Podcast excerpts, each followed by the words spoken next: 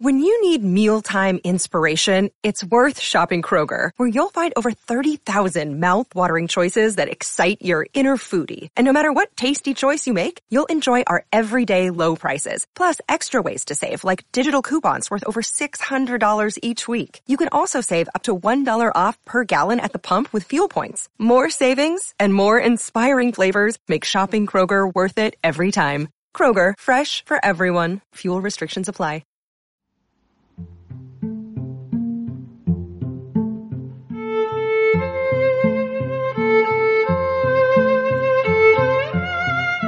Hello, sweet one. Do you feel lost right now in the world? Do you think that you have come to a crossroads? Are you unsure as to how to proceed? Well, I have a listener who wrote me saying that she felt that way, and I wanted to share her message with you. The person is from Connecticut, and here is her message. Hi, I'm Angela from Connecticut. I just got laid off from a good job. Now I'm not sure what my future holds in the business world. I know I want to be successful, and I know I want to make a lot of money, but I'm not sure how to anymore. It's like all this thinking keeps me up at night. Can you please give me some advice? And P.S. I love your podcast. Hello, Angela. It is always nice to hear from my listeners and how they feel about my podcast. And I do have some advice that I think will help you. And it might also help all my sweet ones who listen. I understand your want to make your mark in this world and that you feel lost lately. Any setback, like a layoff, will trigger different emotions, including confusion, anxiety, and depression. But please know with time, this will get better. And with the time you have, you should begin to mark out the course you want to reach the future you need. And this begins with a mission statement. All successful businesses have a mission statement that defines what an organization is, why it exists, its reason for being. You, as a person, should have one too. Tomorrow, when you wake up, I want you to define your own personal mission statement. Why do you exist? And what is the reason for your being? These two questions are seemingly difficult questions to answer, and trust me, you will not be able to answer them right away. To tackle these questions, you will need to relax and meditate, clear your mind of the daily noise, connect with nature, or in the serenity of your bed. Block out everything, including the questions. In the quiet of your mind, you will eventually know the answer, for it has always been there. It's just you haven't been able to hear it with all the other messages you are getting in your life. And the answers will come from you deciding what is important to you. What is it that makes you happy? Do you love to give back?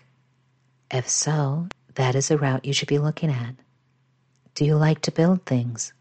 If so, that is the route you should be looking at. Think of what it is that makes you happy and go from there. And when you know the answers to the questions, why do you exist and what is your reason for being, you will find that having this information will greatly help you to find yourself again and will help prepare you for the next step.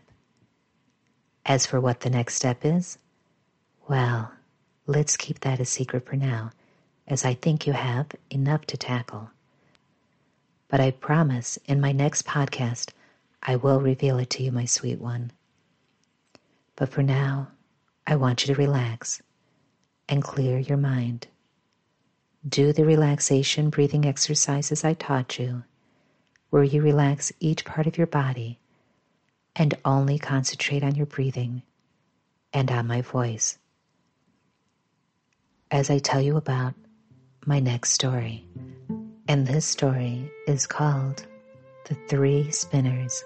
And this time, I'm going to wait to the end to tell you the moral. I do hope you enjoy it.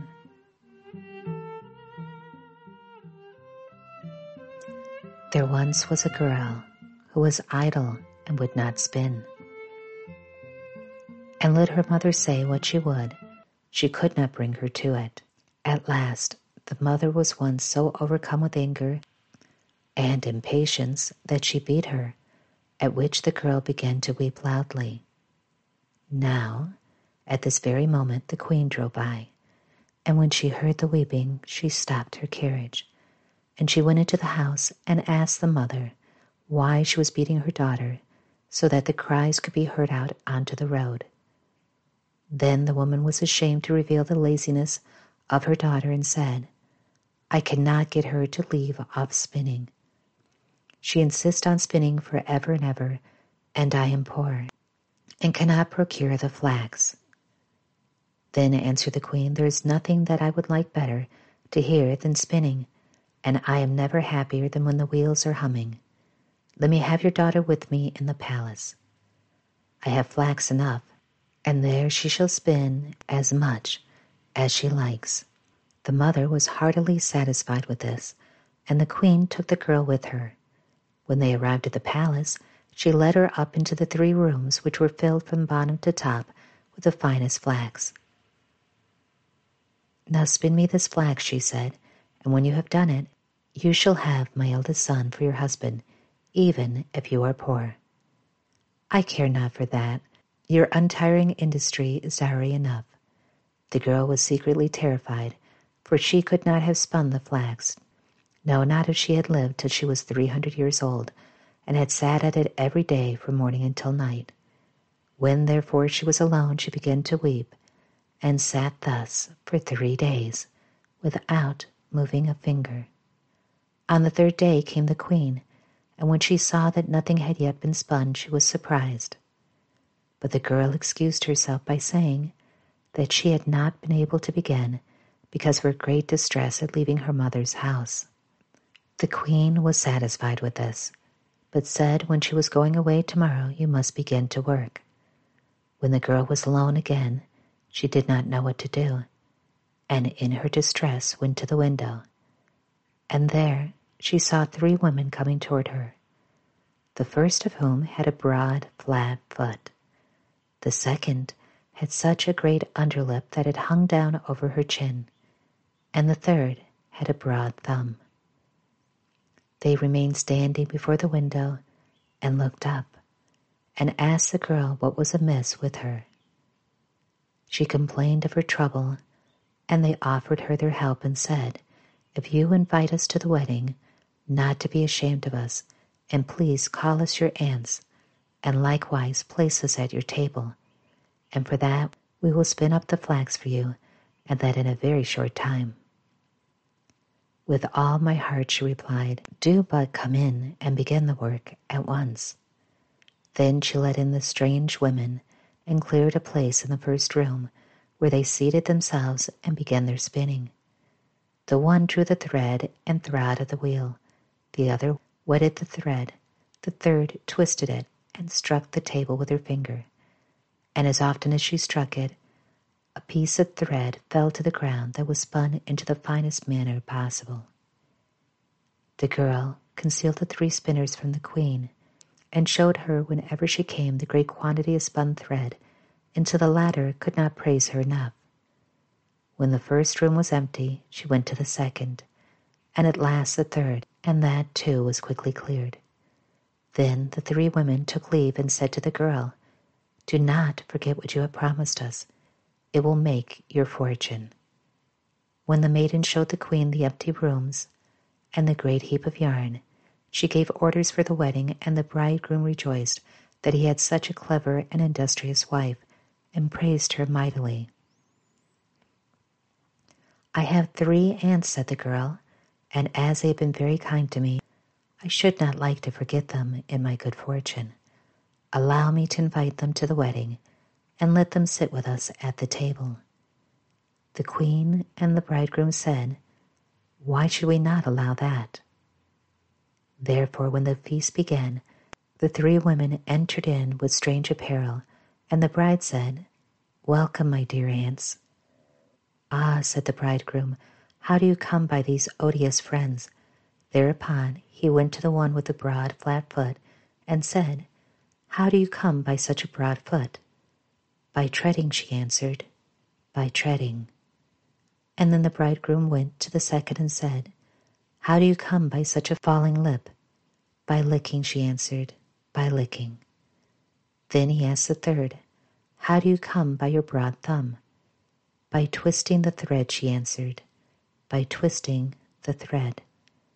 On this the king's son was alarmed and said, Neither now nor ever shall this beautiful bride touch a spinning wheel. And thus she got rid of the hateful flax spinning. Now, according to Grimm's brothers, the moral of this story is about correct and right behavior. But I think that hasn't held up over time. For what it now says is that if you could think of a way to get out of work, you should do it. As we know, everyone must have a purpose in life, and that comes with hard work and dedication. We can have that fairy tale ending if we carve out the future we want. And it all begins with a mission statement. I do hope you sleep well. Good night, sweet one.